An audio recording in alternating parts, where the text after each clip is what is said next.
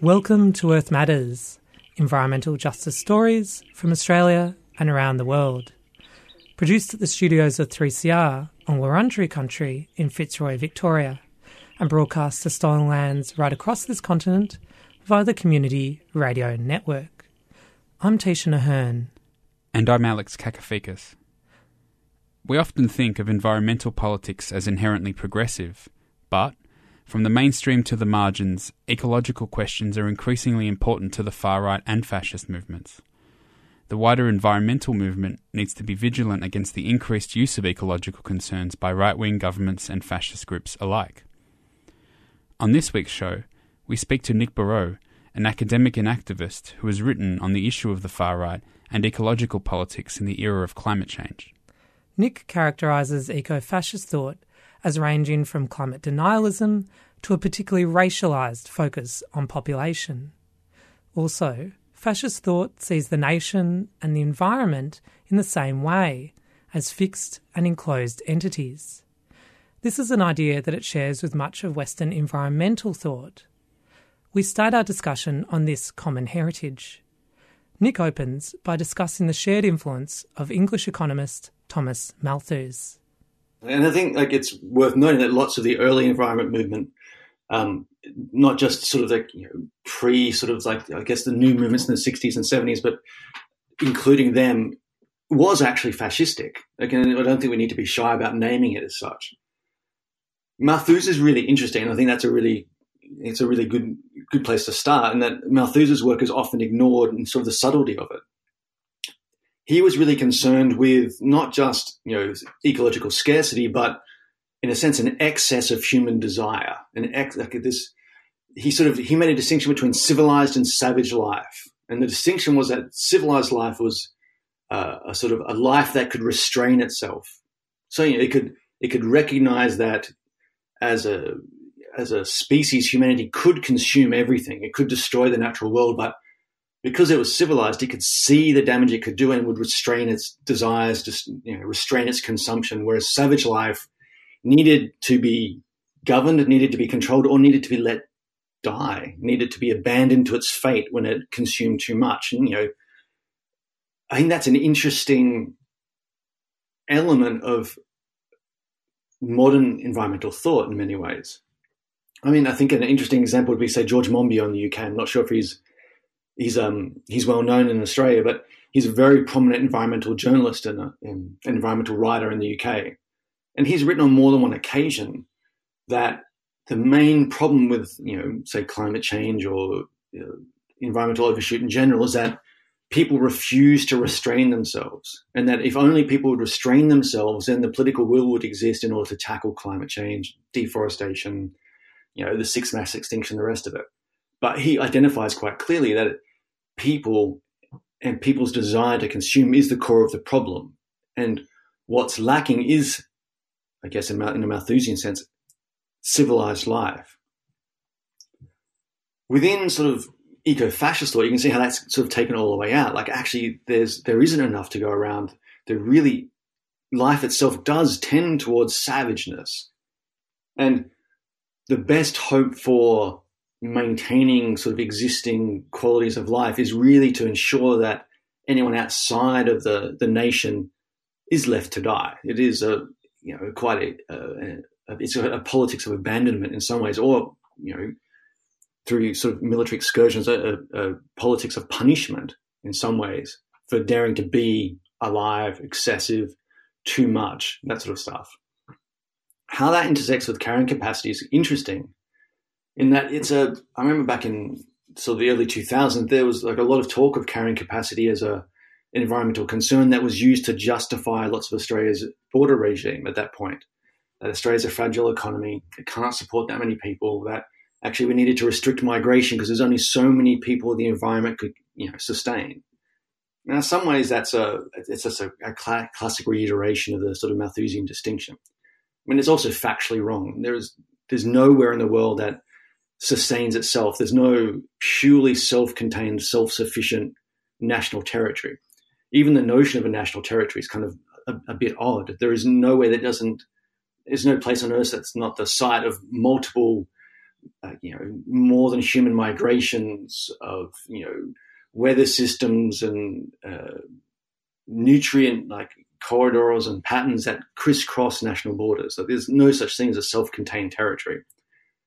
But the idea that Australia could only contain or only hold so many people at that time started to give green legitimacy to the border regime. And you can sort of see how that then would could be accelerated through the sort of Malthusian lens of civilized and savage. The idea that in Australia, people will buy only ethical meat and have their, hybrid cars and put their solar panels on and they'll do all the right things. But, these migrants who come here, they want the good life. They want to have all the, the latest this and the latest that, and they'll buy too many things and they'll eat meat for every meal and, all the rest of it. And that if they did that, it would be too much. And, we can't trust that they'd restrain themselves like us because they're from a different culture. They're a different people. And so I think carrying capacity is an interesting one, that it's a kind of a, to begin with, it's a bit of a myth. It doesn't really, it's not really a very ecologically valid concept, but it really does give legitimacy or some sort of pseudoscientific legitimacy to the notion that a place has to be maintained or managed through some sort of civilized practice of self-restraint in order for it not to be denuded. And then that then further underpins, some of the, I guess, what you'd call the core state practice of eco-fascism, which is a militarized border regime. It goes to the sort of heart of how eco-fascists see the environment as well. They're not seeing it, as you described, as sort of a complicated interplay of different things. They just see it as a sort of primordial purity over there, and that any interference is anything that isn't pure preservation with no kind of human element is contamination. Completely. It's in some ways, ecofascism is an environmentalism without nature. It's a environmentalism of conservation, of bird watching and, sport shooting and sport fishing. It doesn't have an actual relationship with the rest of the world. It doesn't at all. What it wants to use it very much as that backdrop to, and this is very, it's interesting. It's often the extreme expressions of it's a backdrop to a really masculine, potent, sort of powerful mastery of a national space, but it not necessarily. I think it's just as possible to have let's homo nationalist versions of eco-fascism, possibly feminist. Like, though I doubt it'd actually be a fully fledged feminist eco-fascism, given the historical role of feminism in terms of confronting and interrogating this notion that nature is a backdrop to human activity. I think here I'm thinking specifically of Val Plumwood, whose work in Australia in particular on this sort of stuff is really lays bare the sort of the fallacy of that nature is a backdrop for our activity, that's just there to be used and to really provide some sort of theatre for human achievement, or male achievement, more to the point. I do want to just jump back in our discussion a bit though, Nick. Really, really liked what you said about the border. And I'm wondering if we can firstly just sort of name what the big looming environmental, catastrophe is. And then if you'd like to comment on how climate change and borders are being brought into an eco-fascist thought in the parliamentary realm. So I'm thinking, say, in France with Marie Le Pen and the right engaging in parliamentary politics and drawing together eco-fascist thought, how that's been articulated. In terms of sort of naming the climate catastrophe at the moment, I think we should start by naming it as a political situation rather than an environmental one. Like, it's easy to get caught up in the figures and the descriptions of these sort of huge, beyond imaginable processes. But I think what we're witnessing in fits and starts as a political reaction is really that politics of the armed lifeboat, the most extreme version of which is a sort of a full eco-fascist sort of state. By that, I mean what we're seeing is the articulation and development of a series of national and international policies and practices that seek to militarily protect the wealth of the global north, the resources of the global north, often, you know, articulated, developed through centuries of colonialism, imperialism, and now neo-colonialism, protect it from the rest of the world. The rest of the world will be left and is being left to bear the consequences of lower crop yields, more frequent storms, rising sea levels, the devastation left behind by proxy wars, resource imperialism, and just being, you know, articulated as an extractive or, you know, waste development zone for the global north. Like, it's a real articulation of an armed and fortified climate apartheid. And I don't think that's a hyperbole. I think that we can really see that being articulated right now. In the global north, that's being replicated. It's like a fractal sort of problem where you start seeing policies and processes bit by bit, you know, being fought over about who will have to pay for any sort of transition. And transition, in two senses, transition to a less carbon-intensive economy, which will happen even in the most, you know, climate denialist of states, but also a transition to a kind of climate securitized state. Well, you know, you have an increasing intensification of policing, of internal segregations in sort of private militia and private security forces. So I think the political situation that we're dealing with is the articulation of an armed and fortified climate apartheid at a global scale. In terms of how that intersects with climate migration and the rise of the far right in Europe in particular, I think there's a clear connection between the two, particularly as what sort of gave a sort of a renewed emphasis, at least in Europe, to fascism, eco-fascism, was the Syrian crisis, the ongoing Syrian civil war. Now, prior to that, there'd been a consistent rise in xenophobia and racism, and in particular Islamophobia, across Europe.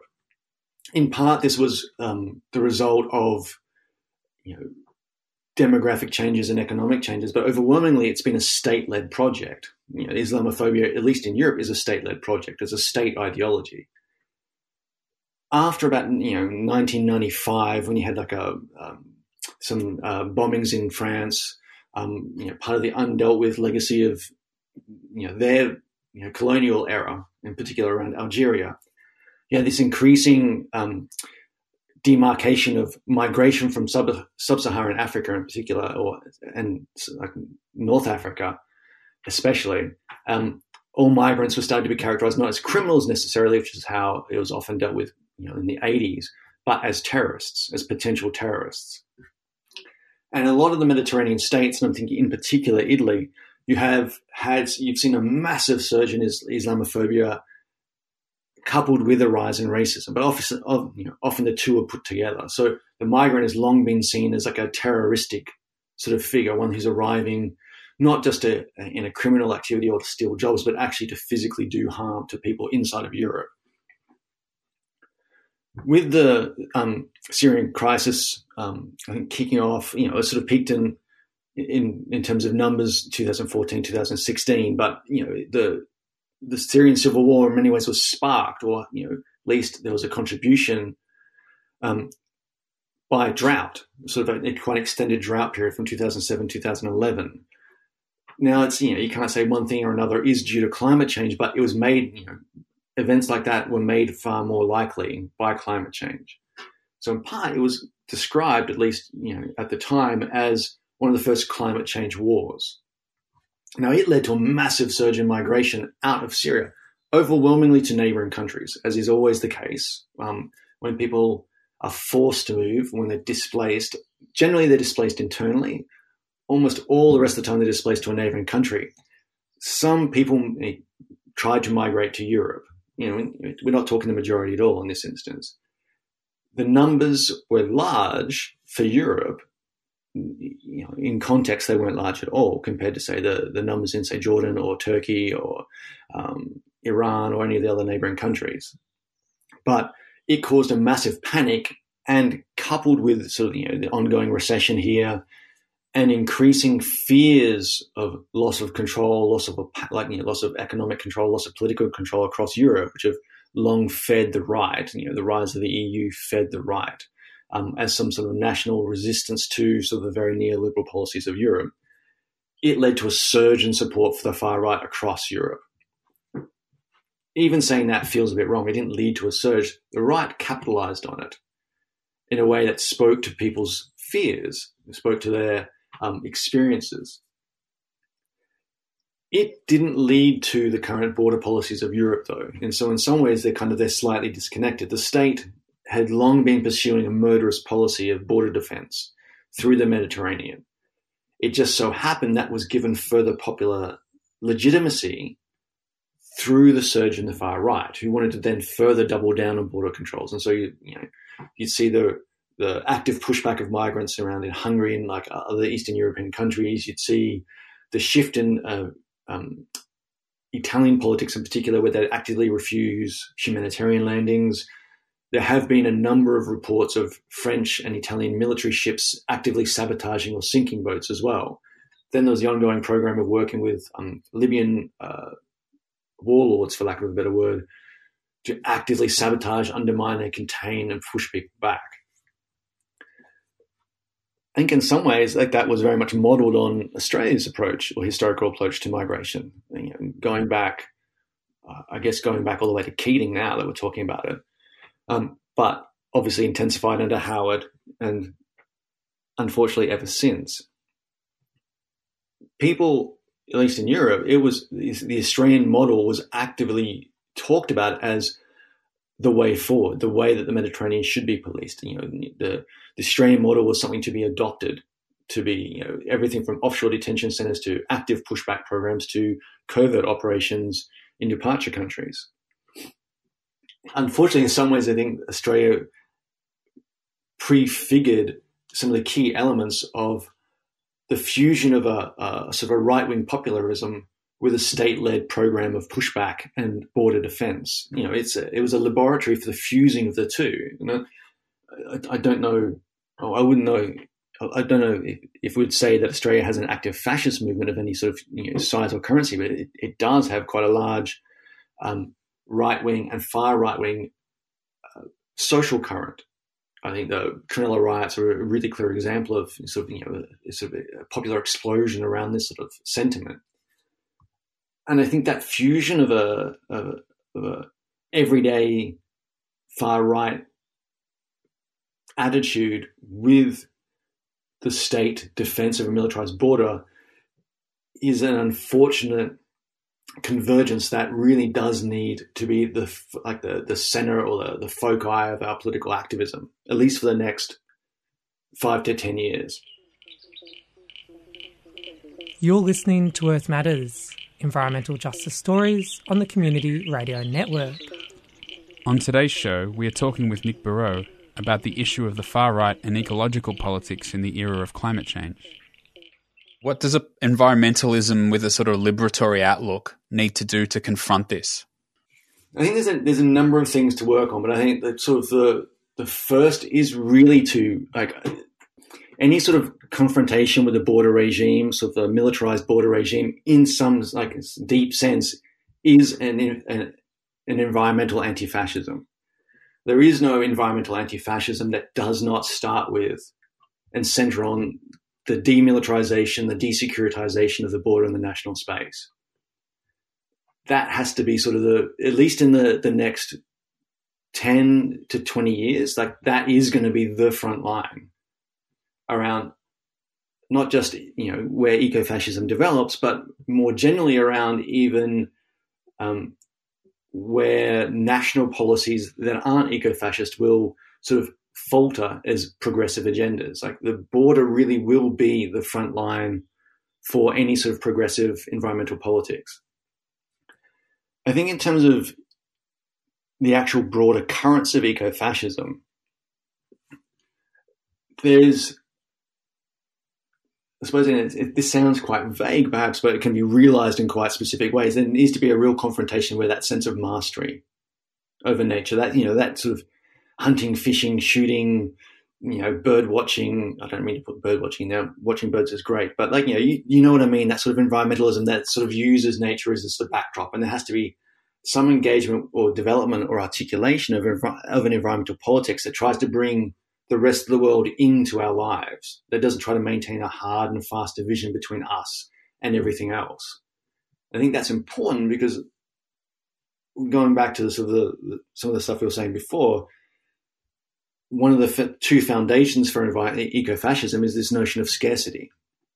And I think we need to interrogate what that scarcity means, and what is scarce, and what does it mean to work with what we have in a way that produces at least a sense or a politics of abundance.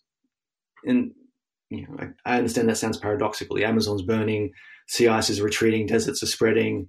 It doesn't really seem to be a moment or a world of abundance.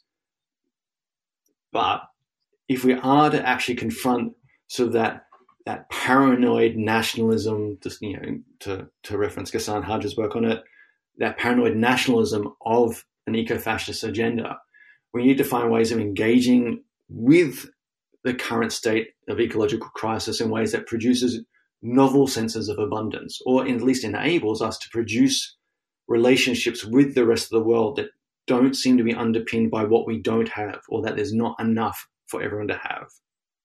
Are there lessons from, I guess, like the history of anti-fascism, both inside and outside the environmental movement? What does that have any lessons for us today?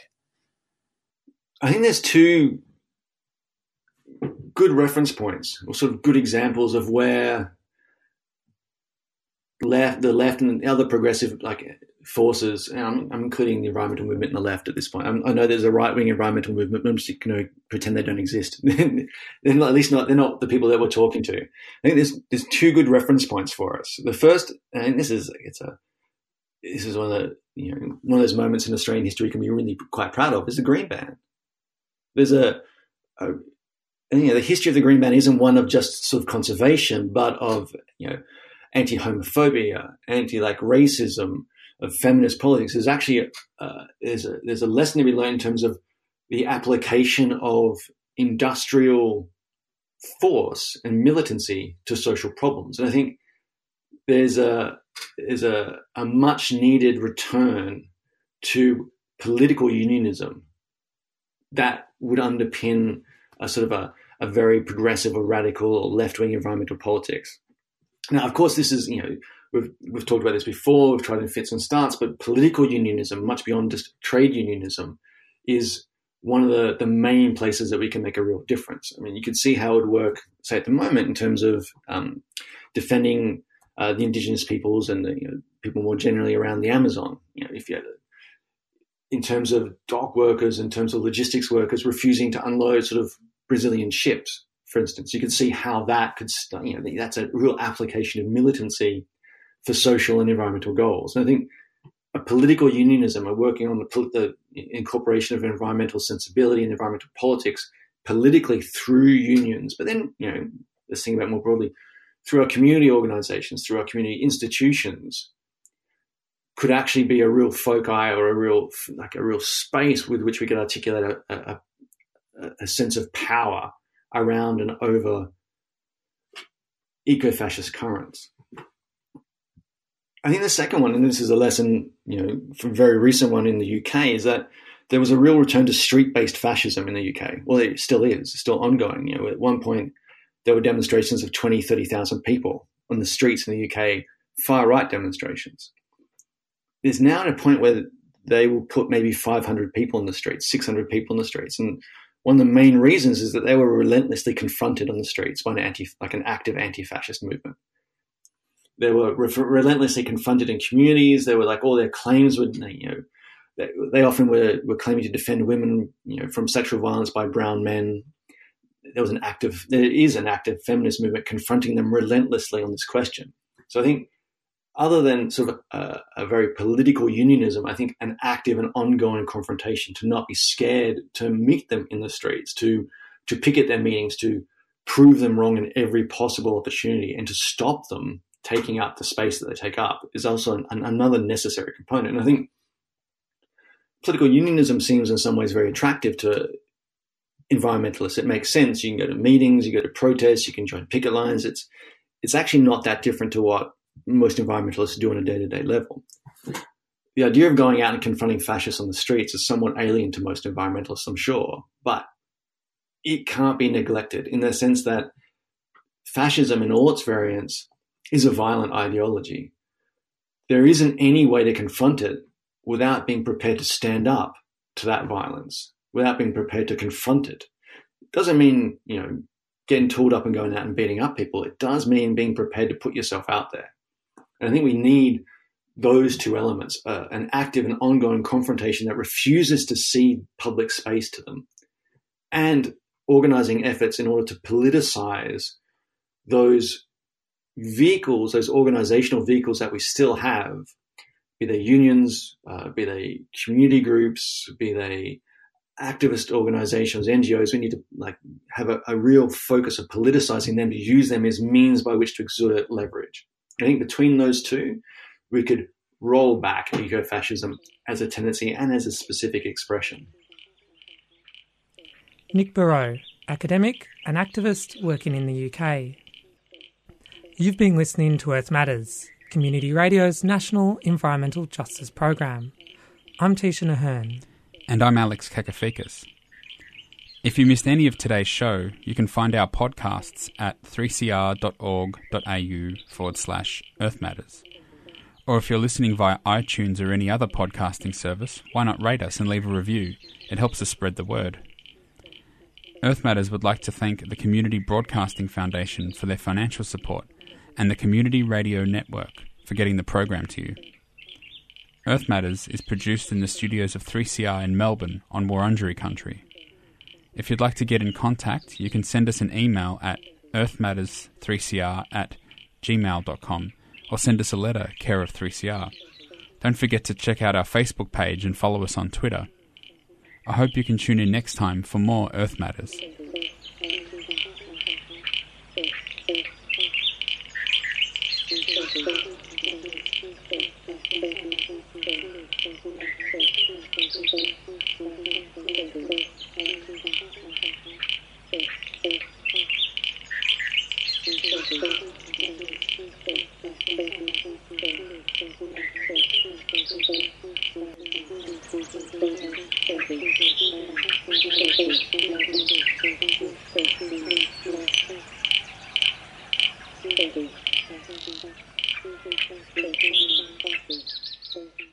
You've been listening to a 3CR podcast produced in the studios of independent community radio station 3CR in Melbourne, Australia. For more information, go to allthews.3cr.org.au.